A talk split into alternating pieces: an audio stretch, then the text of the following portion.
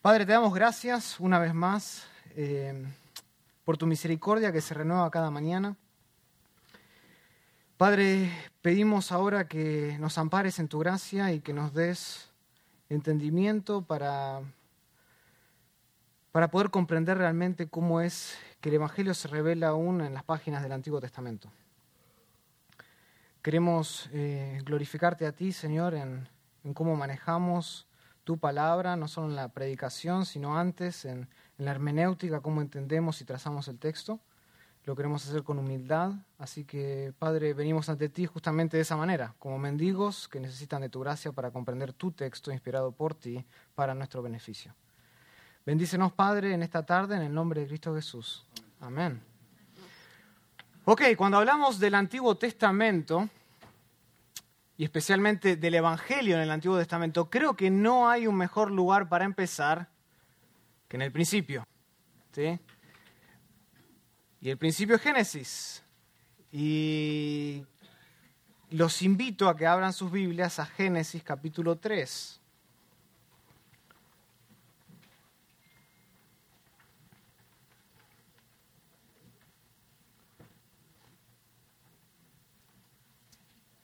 Génesis 3, versículo 15. Génesis 3, 15. Y la palabra de Dios dice así, y pondré enemistad entre ti y la mujer, entre tu simiente y la simiente suya. Esta te herirá en la cabeza y tú le herirás en el calcañar. Esa es la reina Valera. Tengo acá mi computadora porque también voy a leer de otras traducciones de vez en cuando para ajustar mejor lo que dice el hebreo al español o lo que le debería decir el español eh, y hay veces que no dice, ah, como pasa en este texto también. Así que es mi intención eh, poder bendecirles esta tarde. Y Génesis 3.15 dice eso. El contexto creo que la mayoría lo conocen, no quiero abordar tanto el contexto de ese pasaje, pero a través de la historia, este pasaje en especial, en particular Génesis 3.15, ha sido identificado como el proto-evangelion. ¿sí? ¿Alguien sabe qué significa eso? El primer evangelio, proto es en griego para primero y evangelion, evangelio, ¿sí? buenas nuevas, las primeras buenas nuevas. Sin embargo, esta interpretación de Génesis 3.15, que Génesis 3.15 incluye el Evangelio, las buenas nuevas, ha estado bajo ataque a lo largo de toda la historia, en especial desde la época de la Reforma. Nos sorprendería a algunos de nosotros saber que Juan Calvino, algunas de las personas nosotros admiramos a Juan Calvino, aunque él no niega la trayectoria que este pasaje tiene como profecía, el hecho de que aspira hacia adelante, que mueve la revelación de Dios hacia el Nuevo Testamento, él rechaza claramente una interpretación mesiánica de este pasaje. La niega. Y él dice así, interpreto esto simplemente como que siempre habrá una lucha hostil entre la raza humana y las serpientes. Claro. Lo cual es ahora evidente, dice él, no sé si le habrá picado una, porque en lo secreto de la naturaleza humana el hombre las aborrece. Ok, hay, verdad en eso, eh, aunque particularmente a mí me gustan las serpientes, tenía bastantes cuando era más pequeño, ahora ya no más, porque la dueña de la casa no me lo permite. pero dice él, simplemente habrá una lucha hostil entre las serpientes y los humanos. Del mismo modo, otro comentarista eh, y erudito del Antiguo Testamento dice, a lo largo de la historia de la Iglesia, este versículo, Génesis 3.15, se ha interpretado como el primer presagio, la primera ventana de la derrota de Cristo sobre Satanás. Dada la repetición del verbo y la naturaleza potencialmente mortal de ambos ataques, se hace difícil entender que el versículo sugiere un resultado final de la lucha. En cambio, ambos lados están intercambiando golpes, dice él, potencialmente mortales, cualquiera se puede matar, de igual amenaza a la parte del cuerpo más vulnerable de su cuerpo, o de ataque, perdón. El versículo, dice él, representa un conflicto continuo y sin resolver entre los seres humanos y los representantes del mal. De igual a igual, el bien y el mal están peleando. Esa es su interpretación. Pero este versículo es más que una mera etiología, que una mera eh, respuesta a la causa que explica por qué hay hostilidad entre la humanidad y el mundo de las serpientes. Mi intención hoy es justamente defender eso, defender la interpretación mesiánica de Génesis 3.15, porque si tengo y soy exitoso para hacer eso, creo que les puedo mostrar que desde el principio el Evangelio está engranado en las páginas de la revelación bíblica. Y creo que podemos hacer eso mostrando que en verdad Génesis 3.15 habla del tal anticipado Mesías por medio, si hacemos una lectura cuidadosa, una interpretación cuidadosa de este versículo, dentro de su contexto histórico gramatical inmediato y más amplio del libro de Génesis. Así que no se preocupen, aunque el título dice el Evangelio en el Antiguo Testamento, hoy solo vamos a ver específicamente en el libro de Génesis. Solo tengo un par de, un par de minutos. Eh, entonces la idea es ver cómo Génesis, y especialmente Génesis 3.15, anticipa al Mesías. Entonces vamos a examinar Génesis 3.15 dentro de los contextos que, van, que están siendo revelados progresivamente para demostrar que la interpretación mesiánica tiene un apoyo textual muy fuerte en este pasaje. Que sí podemos con certeza decir que este pasaje, en su intención original, está hablando acerca del Mesías, de esa figura, que vamos a ver quién es, que eventualmente va a derrotar a otra figura que Génesis 3.15 nos da a conocer. Este versículo contiene, si quieren ponerlo de esta manera, la primera declaración del plan de redención de Dios para todo el mundo. Por eso es que justamente creo yo que se lo llama el protoevangelion, el primer evangelio. En cierto sentido, algunos lo llaman, es la profecía madre que engendra el resto de las promesas en las Sagradas Escrituras. La profecía madre, me gusta ese lenguaje. Así que vamos a Génesis 3.15 y tratemos de ver el contexto más inmediato para ver si realmente esto es cierto. El contexto más inmediato de Génesis 3.15 ah, trata con la caída de quién? De los hombres, de la humanidad, hombre y mujer, de la tierra, del universo, de los primeros padres de la humanidad, Adán y Eva más respectivamente. La desobediencia de Adán conduce a todo tipo de consecuencias en este orden creado por Dios, un orden que él había establecido desde el principio para que sea bello y era muy, muy bueno todo lo que había creado, como dice Génesis 1.31. Sin embargo, en medio de esta catástrofe, Dios hace una importante promesa. Él no va a permitir que la serpiente gane. Dios no permitirá que gane la serpiente. Y contrariamente al deseo de la serpiente de manipular a la mujer, Dios establece un conflicto perpetuo, un conflicto eh, de una enemistad entre ambos y también, no solo entre ambos, pero entre sus simientes. Después de todo, dice que la simiente de la mujer aplastará la cabeza, ese es el lenguaje, aplastará la cabeza de la serpiente, mientras que ésta solo la herirá en el talón. Ahora es interesante que el primer acto de juicio de Dios está acompañado de una promesa de salvación.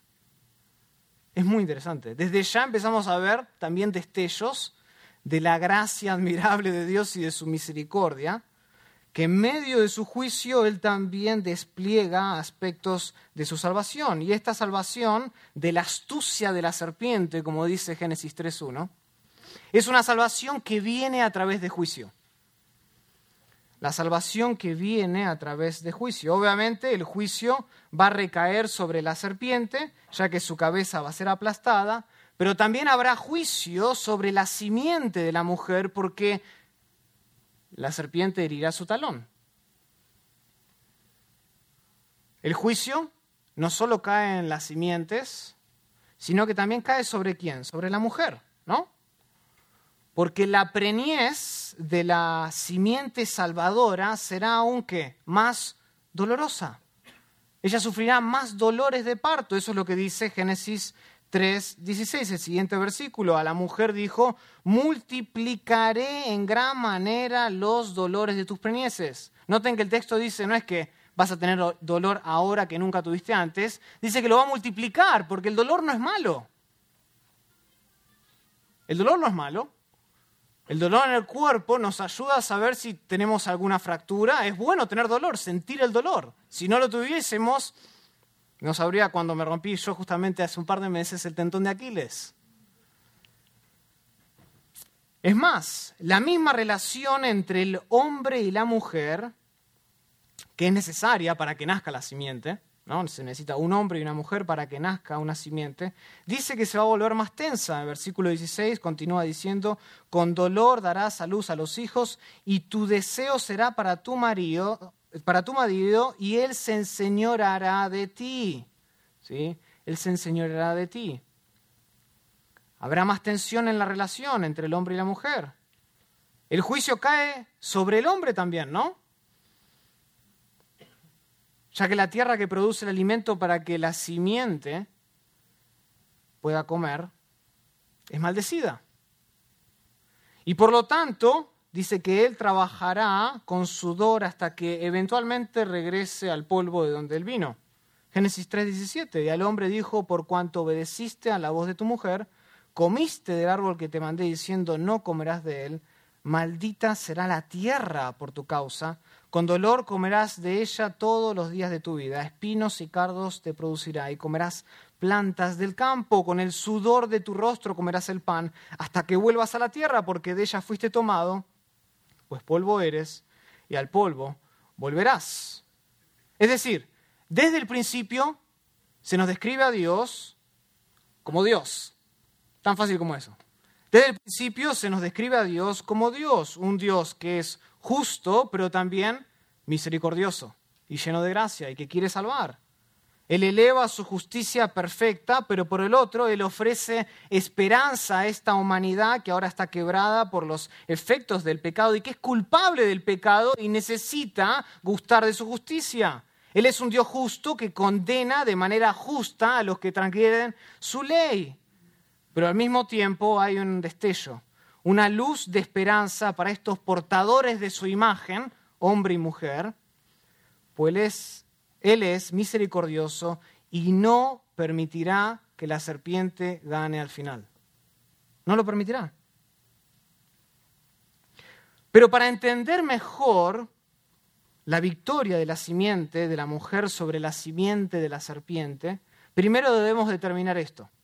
¿Quién es la simiente de Génesis 3.15? quién es la simiente de Génesis 3.15.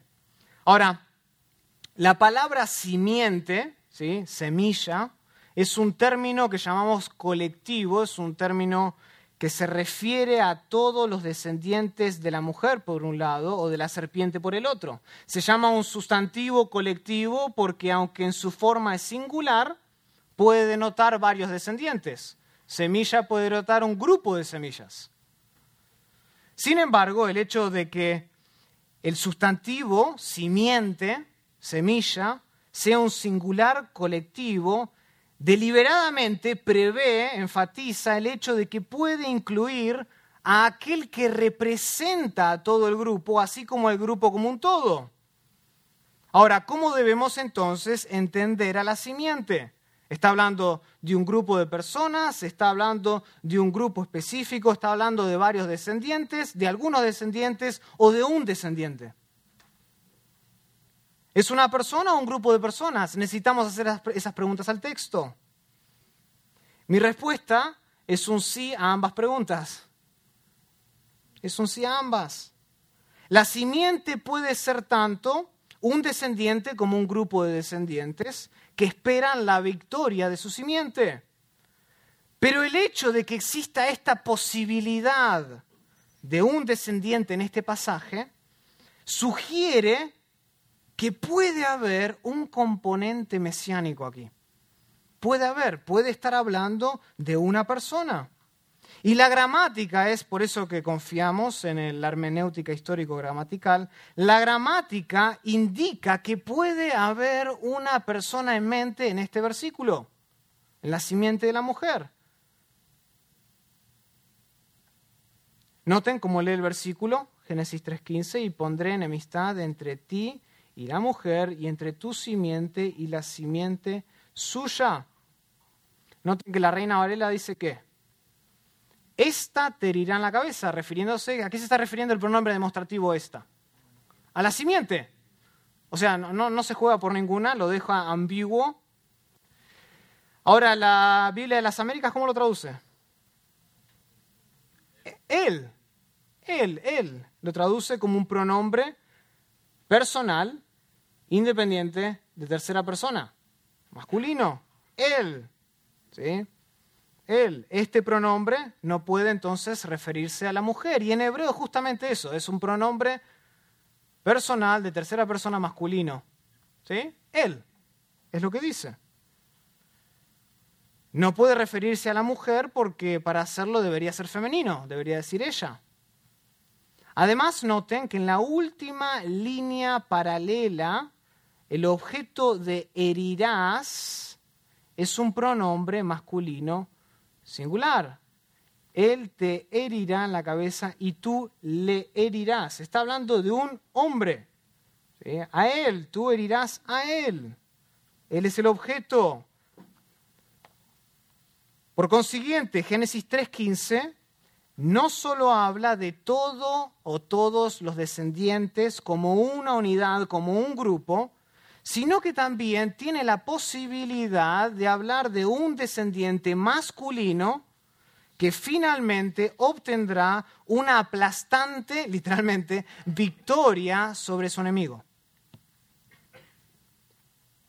Esta interacción que puede haber, esta ambigüedad entre si es un individuo o si es un grupo, lo que se refiere acá por la palabra semilla, no siempre es tan fácil de distinguir en un contexto dado por medio de la sintaxis sola.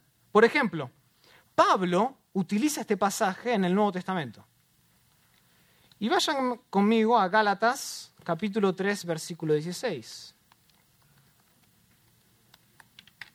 Gálatas 16.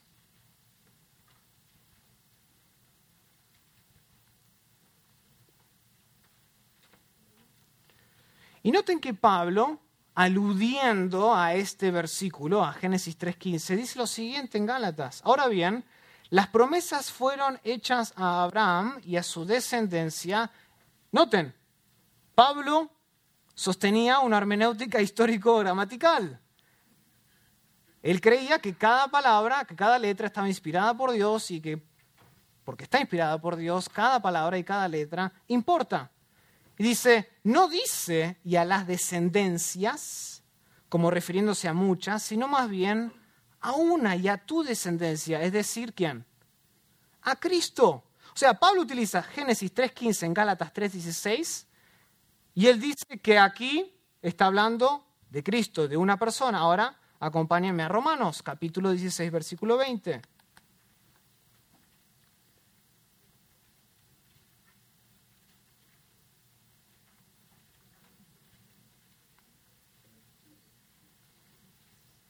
Romanos 16, 20. Dice así, y el Dios de paz aplastará en breve a quién? A Satanás. ¿Bajo quién? Vuestros pies, no dice los pies de Cristo.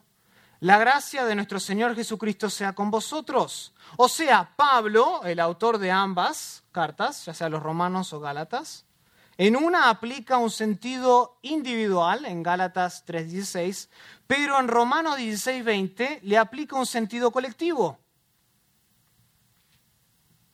Por lo tanto, hay, hay un nivel útil, sano, de ambigüedad, inherente a la palabra simiente, por el cual el significado único del autor original establece por sí mismo un marco teológico para desarrollar temas más importantes que van a venir después en la revelación progresiva de Dios. Eso es lo que llamamos en la hermenéutica las implicaciones del significado. La ambigüedad de esta palabra prepara justamente la progresión reveladora de Dios para desarrollar esos grandes temas, y este es uno de ellos. En su plan de traer salvación al mundo entero a través del juicio, Dios deliberadamente, intencionalmente, Él coloca, Él pone enemistad, por cierto, una palabra que se usa cinco veces en el Antiguo Testamento e indica hostilidad entre persona a persona, nunca entre un animal y un animal. Y yo creo que eso es importante. Se usa cinco veces en el Antiguo Testamento, indica un acto de hostilidad de persona a persona. Y Dios deliberadamente coloca esta enemistad entre la serpiente, Satanás, y la mujer, Eva. Él también ordena que la enemistad va a continuar, no va a morir ahí, sino que va a continuar entre la simiente de la serpiente y la simiente de la mujer. Lo más sorprendente de todo es que si realmente hay un descendiente masculino en mente aquí que aplastará, este va a aplastar no a la simiente de la serpiente, sino a quién? A la serpiente misma.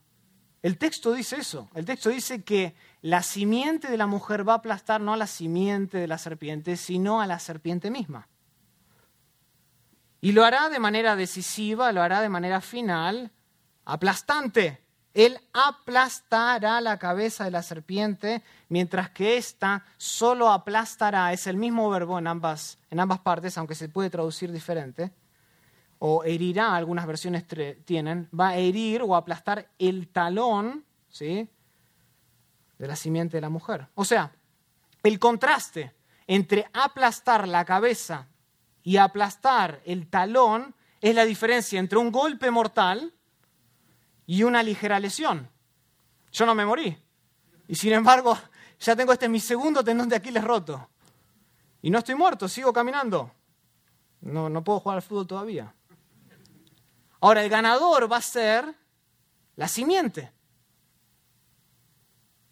Aunque va a experimentar cierto sufrimiento en el proceso. O sea, en Génesis 3.15 yace la raíz del Evangelio. Aunque solo, quieren llamarlo así, de manera enigmática, un poco oscura, hay cierta ambigüedad en quién se está refiriendo. Se pueden empezar a ver destellos, luces, de una promesa que se va a desarrollar progresivamente a lo largo de la historia de redención. Por consiguiente, no debe extrañarnos que la palabra simiente se convierta en una palabra clave en el libro de Génesis. Y no solo en el libro de Génesis, hoy no tenemos tiempo para verlo, pero esta palabra es clave a lo largo de todo el Antiguo Testamento y en el Nuevo Testamento como lo acabamos de ver. Hay conflictos entre estas dos simientes y que desarrollan las implicaciones ¿Cuáles son las ramificaciones válidas, legítimas de este pasaje, según lo que Moisés quiso decir? No reinterpretando el texto. Y la salvación va a venir del mismo Dios que creó todas las cosas y juzgó todas las cosas. Pero ¿cómo va a venir esa salvación? Esa es la pregunta. ¿Cómo exactamente va a venir esa salvación? Y no solo cómo, sino cuándo. Creo que eso es importante. Creo que todos saben esto, pero hay una regla fundamental en la hermenéutica, en la interpretación bíblica, y es esta. El contexto siempre es rey. Siempre es rey. Es más, yo argumentaría que las palabras en sí mismas no tienen significado. Es cuando tú las agrupas en conjuntos al nivel de la cláusula que empiezan a denotar cierto, cierto sentido. Entonces hay que expresar, hay que prestar mucha atención al contexto para interpretar un pasaje que tiene la apariencia de ser un pasaje fundamental para el resto de la interpretación bíblica, para el desarrollo del plan de redención. Es absolutamente indispensable examinar no solo el contexto de Génesis 3.15, lo que viene en Génesis 3.16, lo que viene o lo que vino en Génesis 3.14, sino que debemos examinar el contexto más amplio para entender cuáles son las implicaciones de este pasaje, que originalmente se dio a conocer por el Espíritu de Dios a través de la persona de Moisés. Ahora, no debemos ir muy lejos para ver eso. Génesis 4.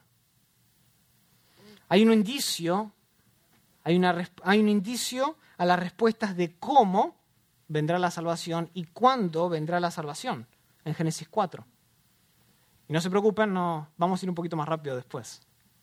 No vamos a ir pasaje por pasaje, capítulo por capítulo. Dios va a traer esta salvación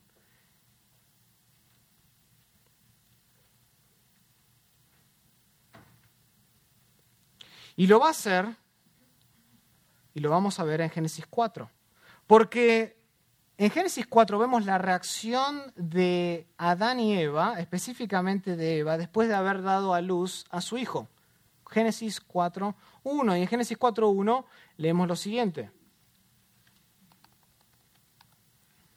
Conoció Adán a su mujer Eva, la cual concibió y dio a luz a Caín. Y dijo, por voluntad de Jehová he adquirido varón. Otras traducciones tienen, y dijo, he adquirido varón con la ayuda de quién? De Jehová. O sea, Adán y Eva tienen un hijo, el primogénito, y la reacción de Eva a eso es que llamarlo Caín.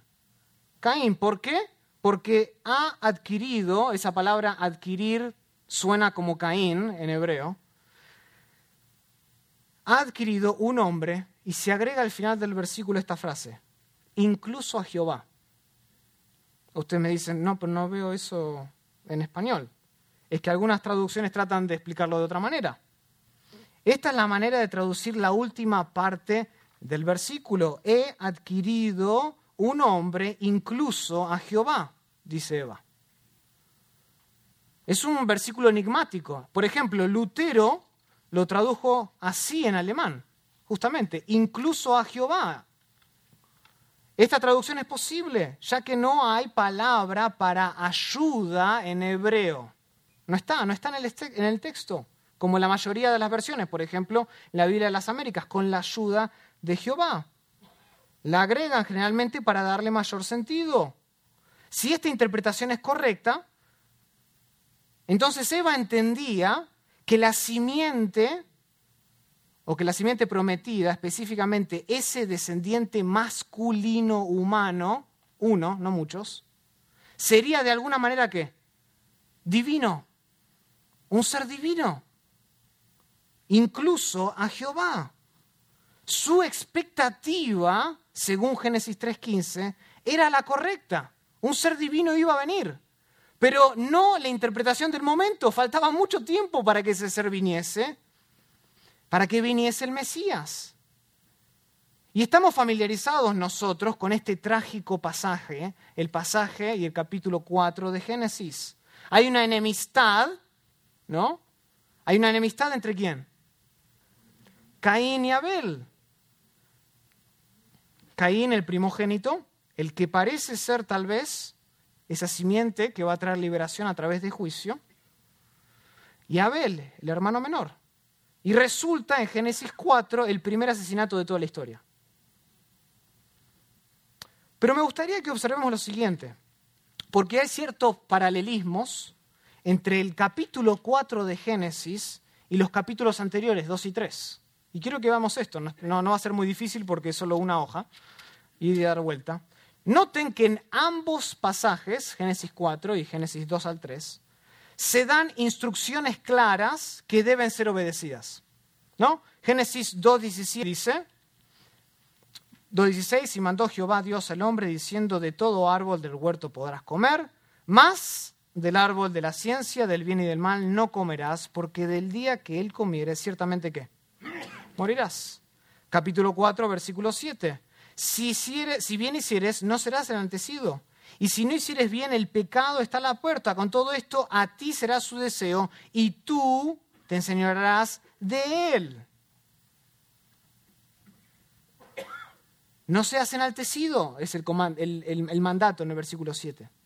En ambos pasajes se advierte a, estos, a estas personas, a estos personajes, que tengan cuidado de sus deseos. ¿No? Noten Génesis 3:16, a la mujer multiplicaré en gran manera los dolores de tus partos, ¿sí? con dolor darás a luz a tus hijos, y tu, y tu deseo será para tu marido, y él se enseñará de ti.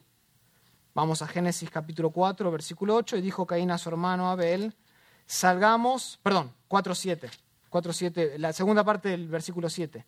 Si no hicieres bien, el pecado está a la puerta, con todo esto, a ti será su deseo y tú te enseñarás de él. Palabras similares a las que acabamos de ver en Génesis 3.16. En los dos pasajes, las instrucciones de Dios son desobedecidas. Dios da una instrucción clara, tengan cuidado con los deseos también, y la instrucción de Dios es desobedecida. Génesis 3, versículo 8. Y oyeron la voz de Jehová, Dios, perdón, 3.6. Y vio la mujer que el árbol era bueno para comer y que era agradable a los ojos y árbol codiciable para alcanzar la sabiduría y tomó de su fruto y qué? Y comió. Y dio también a su marido, el cual comió también del fruto como ella. Capítulo 4, versículo 8. Y dijo Caín a su hermano, salgamos, salgamos al campo. Y aconteció que estando ellos en el campo, Caín se levantó contra su hermano Abel y, y lo mató. Y Dios le había dicho, ten cuidado, el deseo está ahí a la puerta. Se quiere enseñar de ti. En los dos se hace una serie de preguntas, ¿no? A los personajes. Noten, Versículo 8 de capítulo 3. Y oyeron la voz de Jehová Dios que se paseaba en el huerto al aire del día, y el hombre y su mujer se escondieron de la presencia de Jehová entre los árboles del huerto. Mas Jehová Dios llamó al hombre y dijo, ¿dónde estás tú? Y él respondió, oí tu voz en el huerto y tuve miedo, porque estaba desnudo y me escondí. Versículo 13. Entonces Jehová Dios dijo a la mujer, ¿qué es lo que has hecho? Hay un ida y vuelta de preguntas entre Dios y el hombre y la mujer. Capítulo 4, versículo 9. Y Jehová dijo a Caín, ¿dónde está Abel tu hermano? Y él respondió, no sé. Yo acaso, me hizo acordar a mi hijo. Ah, no que haya matado al hermano, pero me hizo acordar la respuesta. ¿Soy yo acaso guarda de mi hermano? Y él le dijo, ¿qué has hecho? La voz de la sangre de tu hermano clama a mí desde la tierra. Note que en ambos pasajes se maldice a los personajes, ¿no? 3.14, y Jehová Dios dijo a la serpiente, por cuanto esto hiciste, maldito serás entre todas las bestias y entre todos los animales del campo. Sobre tu pecho andarás y polvo comerás todos los días de tu vida. Capítulo 4, versículo 10. Y él le dijo, ¿qué has hecho? La voz de la sangre de tu hermano clama. Ahora pues, maldito seas tú de la tierra, que abrió su boca para recibir de tu mano la sangre de tu hermano. Noten que en ambos también se hace una distinción entre dos simientes muy diferentes en Génesis 3.15. Y noten en Génesis capítulo 4, versículo 17, y conoció Caín a su mujer, la cual concibió y dio a luz a Enoch. Y edificó una ciudad y llamó el nombre de la ciudad del nombre de su hijo, Enoch. Y después el versículo 25 ah, dice así, y conoció de nuevo a Adán a su mujer, la cual dio a luz un hijo y llamó su nombre Set. Dos simientes, se hace una distinción entre la simiente de Caín y la simiente de Adán y Eva. Ahora, estos paralelismos, estas ideas que se repiten entre ambos pasajes, indican que la desobediencia de Caín desarrolla de alguna manera la historia de Adán y Eva. Noten que en Génesis 4, versículo 10 al 11, Dios maldice a quién? A Caín. Maldice a. Maldito eres tú, dice en hebreo. Maldito eres tú. Ahora, ¿cuál es la única maldición previa en el libro de Génesis? que se da un ser vivo, porque hay dos. La única maldición previa en el libro de Génesis es la serpiente. Versículo 14. Y Jehová Dios dijo a la serpiente, por cuanto tú hiciste esto, maldito o maldita serás, serás. La única excepción entre maldición ahí en el medio está la, maldición a la tierra en el versículo 17. Pero las únicas dos maldiciones aquí en el principio de Génesis es uno a la serpiente y después, Génesis 4, a Caín. Es decir, se identifica a Caín y a su simiente, por extensión, como parte de la simiente de quién? De la serpiente. De la serpiente. Más que de la mujer. Además, noten que hay una serie de palabras claves que en español es muy difícil de ver, pero que están ahí, en Génesis 4:25, y que aparecen solo en un otro lugar en el Antiguo Testamento. ¿Y saben qué versículo es ese? Génesis 3:15. En Génesis 4:25 dice, y conoció de nuevo Adán a su mujer, la cual dio a luz un hijo y llamó su nombre Set, porque Dios me ha sustituido otro hijo en lugar de Abel, a quien mató Caín. Y quiero asegurarme solamente para leerlo bien. 4:25. Y hay ciertas repeticiones aquí que vemos entre 4:25 y 3:15. Hay tres palabras que se repiten, mujer, en los dos versículos. En los dos aparece esta palabra poner, ustedes me dicen no, pero no la veo en el versículo 25, es la palabra que dice, porque Dios me ha sustituido, ha puesto literalmente. En 3.15 dice, yo pondré enemistad, ¿no? Con el mismo sujeto, Dios. Y también aparece la palabra simiente, ¿no? Solo que en español no se ve. En español dice que otro hijo. Pero es la misma palabra de Génesis 3.15. Tres palabras que se repiten solamente en estos dos versículos. Están explícitas en hebreo, no en estas traducciones en español. Tal vez hayan algunas notas al pie. Pero esto es significativo, ¿saben por qué? Desarrolla las implicaciones teológicas de Génesis 3.15. O sea, la expectativa de Eva está en un descendiente, como ella pensaba, masculino. Cuando nace eh, Caín en Génesis 4.1, ella, ella piensa que ese es el descendiente que va a traer salvación a través de juicio. Pero ella lo seguía esperando, por eso es que dice en Génesis 4:25, Dios me ha puesto literalmente otra simiente, porque la primera simiente no era tan buena. Y esta, enemistad o estas palabras sugieren que la enemistad de Génesis 3.15 estaba informando el entendimiento de Adán y de Eva en la enemistad entre Caín y Abel. No solo eso, a la luz de Génesis 4 queda claro que la simiente de la serpiente no se refiere a serpientes literales, como pensaba tal vez nuestro eh, Juan Calvino. ¿sí? No se refiere a serpientes literales. Más bien, estos paralelismos que hay entre Génesis 2 y 3 y Génesis 4, entre el destino de la serpiente y Caín, seguidos de la genealogía de Caín, sugieren que el autor de Génesis quiere que entendamos a la simiente de la serpiente en términos figurados.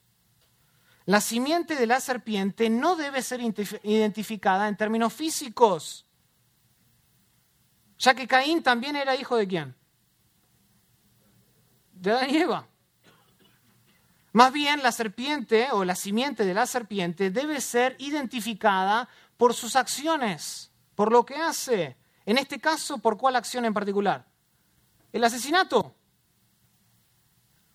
Todos los que cometen pecados son descendientes figurados de la serpiente según Génesis 3.15, según Génesis 4.1, 4.25 y todo lo que sucede entre medio. Es decir, la serpiente se retrata como una criatura padre, si quieren llamarla así, de donde procede una descendencia de hacedores de maldad que se oponen a los propósitos de Dios para su humanidad y que luchan contra la serpiente o contra la simiente divinamente designada. Noten que en Génesis 4:25 es Dios el que coloca otra simiente. O sea, ya para Génesis 4, no tenemos que ir muy lejos, se nos da a entender que Génesis 3.15 es más que una mera lucha generacional entre el bien y el mal. De igual a igual. Una lucha teológica. No, es más que eso, más que explicar por qué hay bien y por qué hay mal de otro lado. En este capítulo Moisés está elaborando lo que se dijo antes, implicaciones legítimas que comunican y explican que la simiente de la mujer es elegida por Dios para revertir a los efectos devastadores del pecado, trayendo bendición a todo el mundo. Dios es el que colocará a la simiente. Ahora, este no es el único uso en Génesis de simiente. Acompáñenme a Génesis capítulo 22.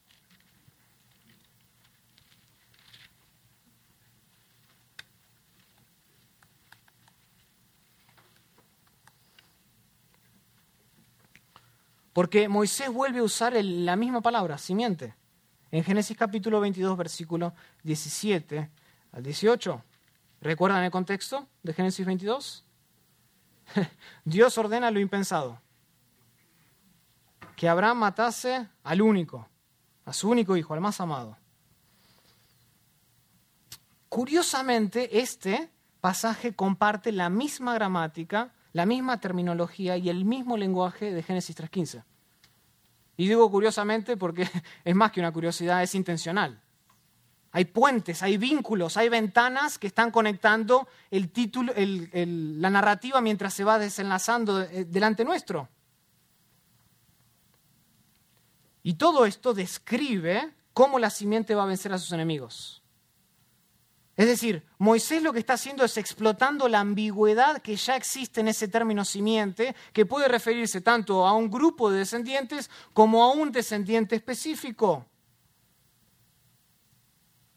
O sea, el significado de Génesis 3, 15 no sufre ningún tipo de cambio.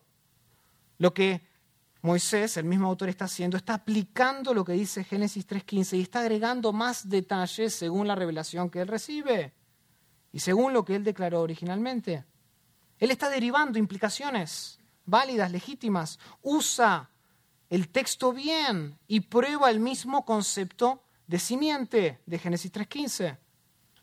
Y en este pasaje lo que pasa es que Dios reafirma el pacto que él le había dado a Abraham anteriormente en Génesis 12 del 1 al 3, en Génesis 15 del 4 al 5, en Génesis 17 del 4 al 8. Y Dios lo vuelve a enfatizar una vez más, lo vuelve a reafirmar a través de la obediencia de Abraham. Y esta obediencia está ahora, ahora claramente asociada con este término simiente. Simiente, hay una bendición que fluye de esta simiente, por la cual va a haber una reversión de la maldición que vimos en Génesis 3. Eso coincide conceptualmente con lo que ya vimos en Génesis 3.15.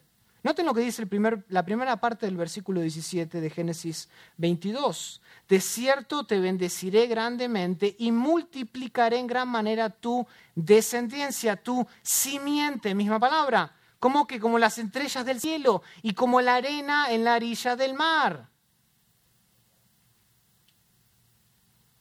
O sea, aquí la palabra simiente, descendiente, se refiere a qué? A varias personas. ¿Por qué? Porque serán como las estrellas del cielo y como la arena en la orilla del mar. Sin embargo, noten que pasa algo muy significativo al final del versículo 17. Porque hay un cambio de referente. Ahora ya no se refiere a muchos, sino a uno. Versículo 17 al final, y tu descendencia poseerá la puerta de sus enemigos, de los enemigos de él, masculino singular, no de ellos. Y en tu simiente serán bendecidas todas las naciones de la tierra, porque tú has obedecido mi voz. Esto es claro a nivel sintáctico. Sus enemigos se refiere a un individuo, a uno. Un nuevo antecedente hay aquí, ya no se refiere a varios, elaborando aún más la promesa de Génesis 3.15. Y esto sugiere que si hay un cambio de referente, y ahora ya no se está refiriendo a muchos, sino a uno, esa simiente, ese individuo, continúa siendo el referente del versículo 18, y eso es importante, porque sugiere que la bendición de todas las naciones de la tierra podría estar asociada con quién? Con un descendiente individual de Abraham, no con todos. No hay nada en el texto que sugiera un cambio de referente, que antes se refería a muchos y ahora después a, uno y ahora cambia a muchos. Se refiere a uno.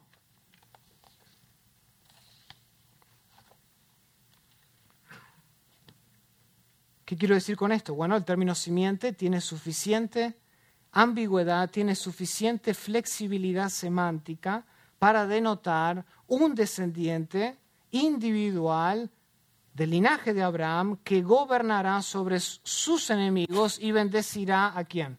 A todo el mundo. Eso lo pueden ver en Génesis 24, 60, en Génesis 28, 14. Se sigue desarrollando la teología bíblica. Pero no es hasta el final del libro de Génesis que toda ambigüedad semántica desaparece. Vayan al final de Génesis, capítulo 49, y con esto vamos a terminar.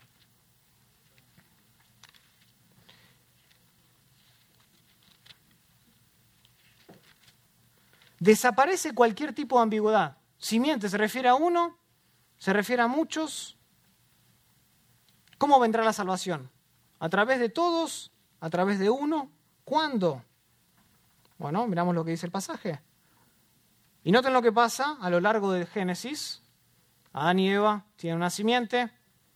Abraham tiene una simiente, Isaac, que tuvo una simiente Jacob, que tuvo una simiente, etc. Y ustedes ya entienden lo que estoy, eh, mi intención detrás de eso. Hay un enfoque obvio a través de todo el libro de Génesis de parte de Moisés no en los muchos, sino en los individuos. Se caracterizan, se enfatizan individuos claves a través del libro de Génesis. Eso debe alertarnos. Si Génesis 3.15 es de naturaleza meramente colectiva, estoy hablando solo de muchas personas. ¿Por qué es que Moisés presta tanta atención a descendientes individuales particulares en el desarrollo de su narrativa? Al fin y al cabo es su libro, él es el autor. Tenemos que prestar atención a eso. Y el libro termina con una gran bendición. Génesis 49, que es solo el comienzo, donde encontramos a la raíz del Evangelio de Génesis 3.15 desarrollada y ya llevando fruto, creciendo. Esa es la teología bíblica. Se nos presenta una victoria, una ventana a la escatología final, a los tiempos finales. Eh, Jacob reúne a su simiente en este caso y les declara lo que va a suceder, noten versículo 1. Y llamó Jacob a sus hijos y dijo, juntaos y os declararé lo que os ha de acontecer cuando. En los días venideros, en los últimos días. Presten atención, les voy a decir lo que va a pasar. Se nos deben prender las alarmas a nosotros también, anticipando el futuro. Y en este contexto final que Jacob profetiza la venida de un rey de la tribu de Judá que va a triunfar sobre los enemigos de Israel y que va a revertir los efectos de la maldición del principio del libro en Génesis y que va a mediar la bendición a todas las naciones de la tierra en representación de la simiente de la mujer. Versículo 8. Judá, te alabarán tus hermanos, tu mano en la cerviz de tus enemigos. Los hijos de tus padres se inclinarán a ti. Cachorro de león, Judá, de la presa subiste, hijo mío. Se encorvó, se echó como león, así como león viejo. ¿Quién lo despertará? No será quitado el cetro de Judá, ni el legislador de entre sus pies, hasta que venga Silo, y a él se congregarán los pueblos Atando a la vid su pollino y a la cepa el hijo de su asna, lavó en el vino su vestido y en la sangre de uva su manto. Habrá gran abundancia. Sus ojos rojos del vino y sus descendientes, y sus dientes, perdón, blancos de la leche. La simiente de Jacob Judá, a la cual se le promete prominencia por sobre todas, pero más allá de eso se le promete qué? Un rey. Ya no está hablando de muchos, está hablando de uno. Es un individuo que va a representar a la simiente de la mujer una vez por todas, cuando haya esta afluencia, cuando sea conquistado, cuando el cetro esté en Judá y eso está por pasar. O sea, terminando, los usos posteriores de esta palabra simiente en Génesis van desarrollando las implicaciones que vemos desde Génesis 3.15 y confirman ese entendimiento, ese componente mesiánico del Evangelio que lo vemos en el principio de la Biblia. Desde el principio, hermanos, se ha revelado a un individuo real, no es cualquier individuo, aquel que tiene el cetro, de la simiente de la mujer, que en el Nuevo Testamento, y no tenemos tiempo, pero ustedes conocen la historia, se lo conoce como quién? Como Jesucristo el Mesías. Él, hermanos, él es el que va a asegurar la victoria sobre la serpiente, Satanás, sellando esa victoria con su muerte, con su resurrección, con su ascensión y con su sentarse en el trono de David. Amén. Vamos a orar. Querido Padre, te damos gracias por este día, gracias porque desde el principio vemos el Evangelio. Desde el principio vemos que tú prometes que va a venir una simiente de la mujer que va a derrotar de una vez por todas, en representación de todos los descendientes de esa mujer, a la serpiente. Y no tenemos que ir muy lejos, Padre, para ver dentro de tu revelación bíblica que ese no son muchos, sino que es un solo individuo que tiene el poder como hijo de Dios, como hijo de hombre, el Mesías, el rey de Judá, el que se va a centrar en el cetro, como león, el que rugirá y destruirá a todos para cumplir lo que se ha prometido en Génesis 3.15, librarnos de los efectos de la maldición del pecado y darnos de gustar de la bendición que tanto queremos y tanto necesitamos. Padre, ayúdanos a interpretar tu palabra cuidadosamente, con humildad, reconociendo que tú te diste a conocer de muchas maneras, de muchas formas, a través del Antiguo Testamento, pero siempre Padre, de manera progresiva y fiel a tu palabra y tu carácter. Haznos hombres, mujeres humildes que busquen someterse a las verdades de la Biblia, reconocer a Cristo donde está, ver el Evangelio exaltado y amarlo y atesorarlo como lo más preciado de nuestra vida. Oramos todo esto en el nombre de Cristo Jesús, nuestro Mesías. Amén.